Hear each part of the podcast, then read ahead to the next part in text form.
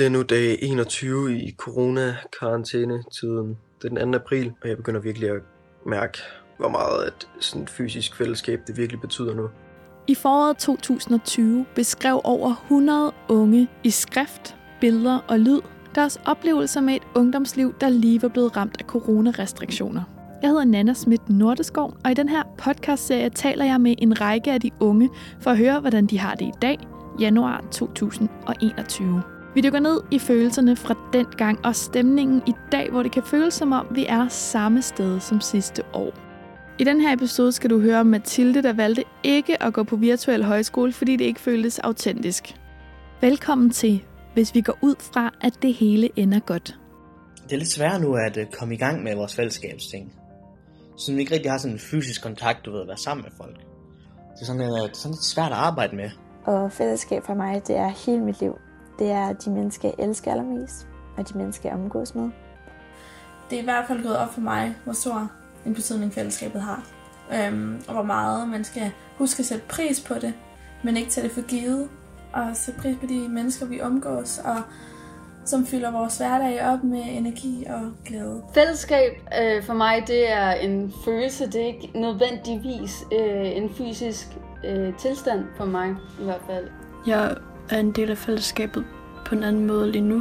Øh, ved at sådan være sammen med min familie, hvor vi så film, spiller eller et spil, går tur sammen. Jeg burde nok søge fællesskaber og hjernestimulation her i tomrummet, men jeg kan slet ikke overkomme alt det, jeg burde, for den overeksponerede nyhedsstrøm udmatter mit sind, og jeg føler mig overrendt, hvis der er mere end ét chatmøde om dagen. Det er pinligt.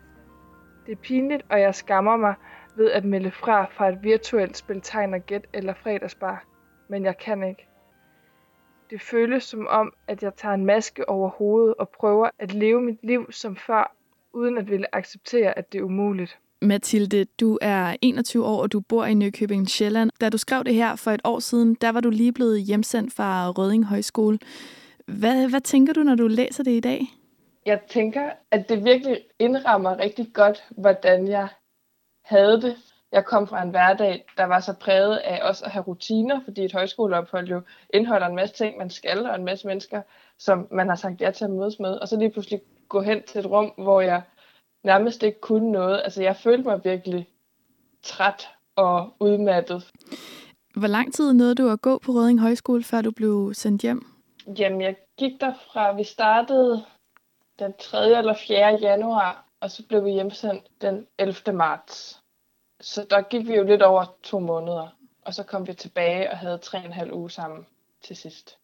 Tre en halv uge, det var ikke meget. Nej, det var virkelig... Altså, så skulle man proppe 11 uger ind på tre en halv uge. Det var dage, man nærmest ikke sov. Kan du fortælle om den aften, hvor at, øh, at landet lukkede ned? Hvordan ramte det jer? Jamen, det var jo en onsdag, og vi havde højskoleaften, der har vi hver onsdag, og hvor der kommer oplægsholdere udefra eller fra skolen, nogle af vores lærere og fortæller. Og øhm, den her aften var det øh, vores forstander Mads, der skulle holde et oplæg, fordi at ham og, og hans, hans hustru, som er også er højskoleforstander, de har rejst rigtig meget og rejst med deres børn øhm, i hele verden. Han holdt et oplæg med de der helt helt gamle old school lysbilleder, hvor man klikker, og så skifter den billede øhm, op på en projektor. Så der sad vi over i forsvarssalen alle sammen, og vi vidste jo godt, der var pressemøde, og jeg havde egentlig ikke fulgt så meget med. Det var der nogle af de andre, der havde, og sad lidt nede bagved og, og tjekkede deres telefoner fordi at, for opdateringer og sådan noget, fordi der var rigtig mange, der syntes, det var lidt mærkeligt, at vi ikke så det her pressemøde og sådan noget. Men jeg havde det egentlig virkelig godt med bare at tænke på noget andet. Og så sådan, da vi var, vi har jo været i hvert fald en time inde i foredraget, halvanden time inden, så begynder det virkelig sådan at komme uro, fordi så begynder de her, øh, så begynder folk at få beskeder om, at nu lukker landet ned og alt sådan noget, og vi holder en pause i foredraget lige midt i spændingspunktet. Det var jo øh, en helt anden fortælling, vi sad og havde gang i, men der skete så meget rundt omkring os, som gjorde, at folk ikke rigtig kunne holde fokus. Så vi holdt en pause og blev lidt sådan fik at vide, at vi, måtte ikke følge, vi skulle ikke følge med, vi skulle være til stede i det, vi var i nu og sådan noget. Så da det var færdigt, så samlede alle lærerne, så de var jo også, de havde jo hørt det og var kommet ned på skolen, og, og så fik vi så at vide, omkring kl. 22, at, at landet jo lukkede ned, og det betød, at, at det gjorde Røding Højskole også, og vi skulle, være, vi skulle tage hjem i løbet af den efterfølgende dag. Så, så der om aftenen fik vi jo så også lov til at, at drikke nogle øl og sidde over i spisesalen og synge højskolesangen, og helt som om, at vi, at vi var færdige for højskolen næsten. Det var lidt den følelse, der var, og folk græd og snakkede, havde lange snakke, og det var en helt vildt fantastisk aften. Vi sov ikke ret mange timer, øhm, fordi vi skulle nå at have så meget ud af de der øjeblikke, som vi, som vi kunne. Og så torsdag begyndte alle jo så at pakke, og lidt efter lidt blev skolen mere og mere forladt. Jeg tror allerede til frokost var halvdelen taget hjem eller sådan noget. Så det var sådan en helt, når man gik rundt, og hvis man så nogen, der var på vej med en kuffert, så løb man over og gav dem et kram. Fordi at, hvad nu hvis vi ikke får lov til at kramme igen, og alle de her ting. Meget underlig oplevelse. Mm. Mathilde, lad os lige høre et klip, hvor du læser et uddrag fra den beretning, du skrev i april 2020 højt. På min allermørkeste dag tog jeg et valg om fravalg. Jeg ønskede ikke at blive eksponeret for de samme allestedsværende tal. Jeg ville hellere høre dem viderefortalt fra mine kære, der ved, at jeg ikke kan tåle nyhedstonen. Samtidig er jeg også nødt til at skære ned på det fællesskab, som jeg egentlig burde være omgivet af, for alene vidsheden om alt det, der i en parallel verden ville have været hverdag, fylder for meget i mine tankemønstre til, at jeg kan være her og grine af dårlige jokes om blondiner. Og når fællesskabet fjernes, ja, der sidder jeg tilbage med oceaner af tid. Tid, som jo egentlig er det mest abstrakte begreb, når man ikke har nogen at bruge den på. Der var mulighed for at gå på højskole digitalt i den periode der. Hvorfor var det, det ikke fungerede for dig, det digitale fællesskab med højskolen? Jeg tror virkelig, det er den der følelse af at, at skulle lige pludselig skulle jeg til at prioritere online venner eller fællesskaber frem for fysisk samvær med min familie. Og så kan det godt være, at min familie er, altså dem jeg bor med, øh, ikke er unge mennesker, eller i hvert fald, jo, min søster er, er 3. men i hvert fald det er min mor og min søster, som jeg ser hele tiden og, og har kendt hele mit liv. Det er jo, så kan man også, det er jo også sådan en anden, hvorfor vælger man som ung menneske at bruge mere tid med dem? Men jeg tror egentlig, og det kunne jeg i hvert fald forstå på rigtig mange af mine andre venner også, at, at den der med at skulle, skulle gå ind og lukke sin dør og sige, hej hej, vi ses om en time, jeg skal lige snakke om tegneserier. Det, det, når vi egentlig sad og var i gang med at, at spise kage, eller drikke kaffe, eller skulle til at, at lægge et puslespil, eller sådan noget. Mm. Det er jo, det føltes bare så forkert. Kunne du bevare optimismen gennem den første periode? Mm. Jeg synes, det var hårdt, når der var pressemøder. Jeg husker virkelig, mm. at nogle gange, så havde vi, eller så så vi pressemøder, og så, og så begyndte jeg at græde, eller sådan. Fordi man bare, jeg tror virkelig, jeg vil så gerne tilbage, og jeg vil så gerne bare have en afklaring. Det var den der med at leve i uvidsheden, der var virkelig svær for mig. Og være i den første lange stykke tid, fordi jeg virkelig troede rigtig meget på, at hver gang, når, når, hvis restriktionerne blev forlænget 14 dage, jamen så var jeg helt sikker på, at efter de 14 dage, så kom jeg tilbage. Mm. Øhm, men til sidst, så tror jeg, at jeg begyndte at blive mere realistisk omkring det, og så fik jeg det egentlig bedre. Og det, jeg ligesom fandt frem til gerne at, at ville bruge min tid på efter højskole, var, at jeg faldt over et ungdomsmagasin, der hedder Sejl, mm. som et online ungdomsmagasin og fællesskab, de søgte nogle forskellige producenter, Sein søgte en hel masse mennesker, og de søgte blandt andet en chefredaktør. Så jeg søgte, og jeg kom til samtale og, og fik jobbet. Så det har jeg egentlig lavet det sidste halve år. Og så fik jeg jo igen den der kreative nerve og den der mulighed for at skabe noget. Så det er jo faktisk det, det sidste halve år for mig har indeholdt, at jeg har rejst til København, dengang det var muligt, og rejse til Aarhus, dengang man kunne det, og mødtes med folk, fordi jeg har skulle arbejde på sign og holdt møder og lært en hel, altså jeg har i hvert fald lært 40-50 nye mennesker at kende personligt, som alle sammen er vildt drevet af at skabe noget. Og det har bare været så dejligt. Jeg cykler hjem fra biografen sent om aftenen, kort efter pressemødet, der har varslet den første nedlukning af Danmark. På vej hjem ser jeg mennesker komme ud af supermarkedet og læsset med indkøbsvarer og toiletpapirsruller under armene.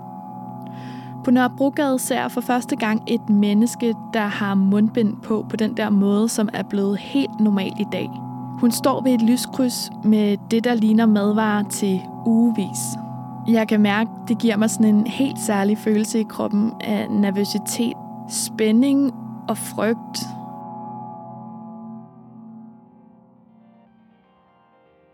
Vi skal sætte ind, hvor det virker, der hvor smitten spredes mest, og det er, hvor mennesker forsamler sig.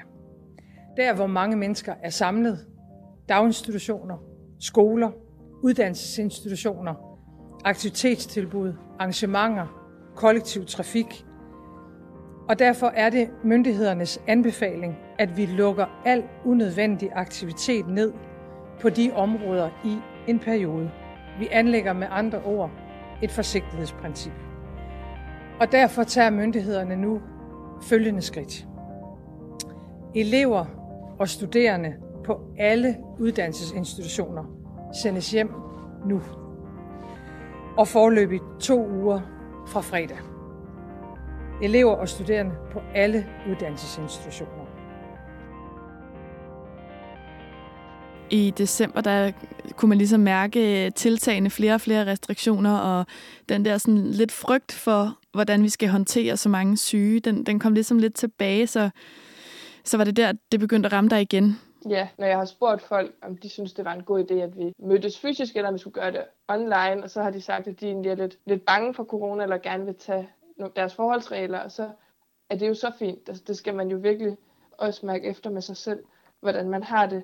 Men jeg tror, at egentlig først det er der, den der fokus på corona er startet for mig, fordi at det har vi snakket meget om herhjemme, at, at vi ikke er påvirket på den måde, og det er jo vildt privilegeret at sige, at der ikke er nogen i min omgangskreds, der har været hårdt ramt af corona, og at jeg så også bor et sted, hvor at, at man ikke føler, altså jeg ikke i hvert fald føler, at der er den store risiko for at blive smittet lige nu i hvert fald, så er det jo bare, altså så skal man jo tilpasse sig efter alle andre, og det er så det, der først er rigtig er gået op på mig i, i løbet af december, fordi jeg jo netop kan mærke den der stigende bekymring. Har du også på nogen måde set den her coronanedlukning som en pause? Ja, det har jeg.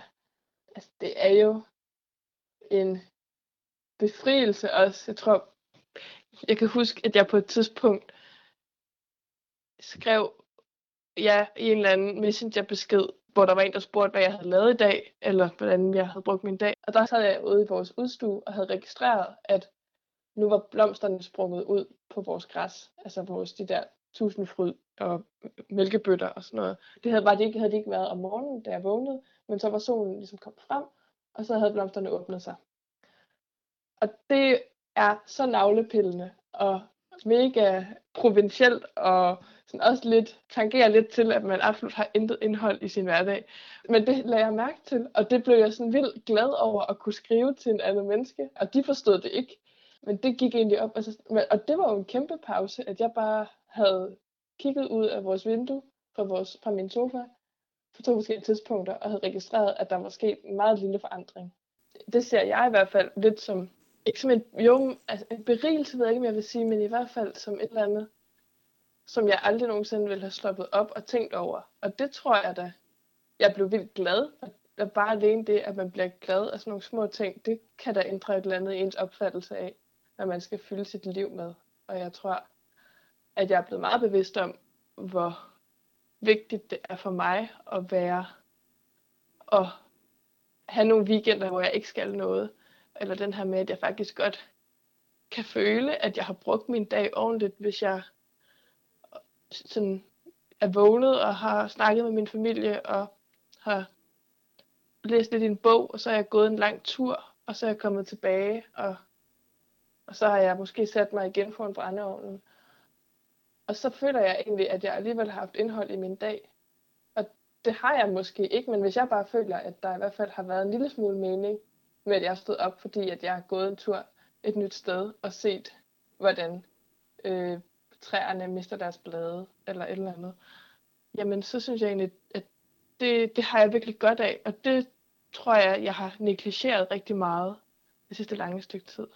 Man begynder at lyde sådan lidt som den ældre dame eller en ældre mand.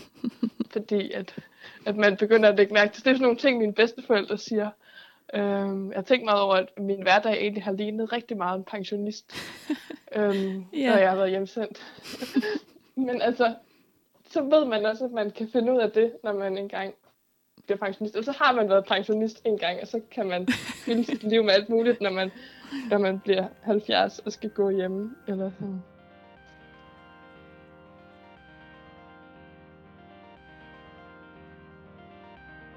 Denne podcast bygger på ca. 140 unges beretninger om vigtigheden af fællesskaber. Skrevet i foråret 2020, hvor Danmark gik igennem den første nedlukning af samfundet på grund af truende coronasmitte. Bag indsamlingen af beretningerne stod blandt andet Room of Solutions og Enigma, Museum for Post, Tele og Kommunikation.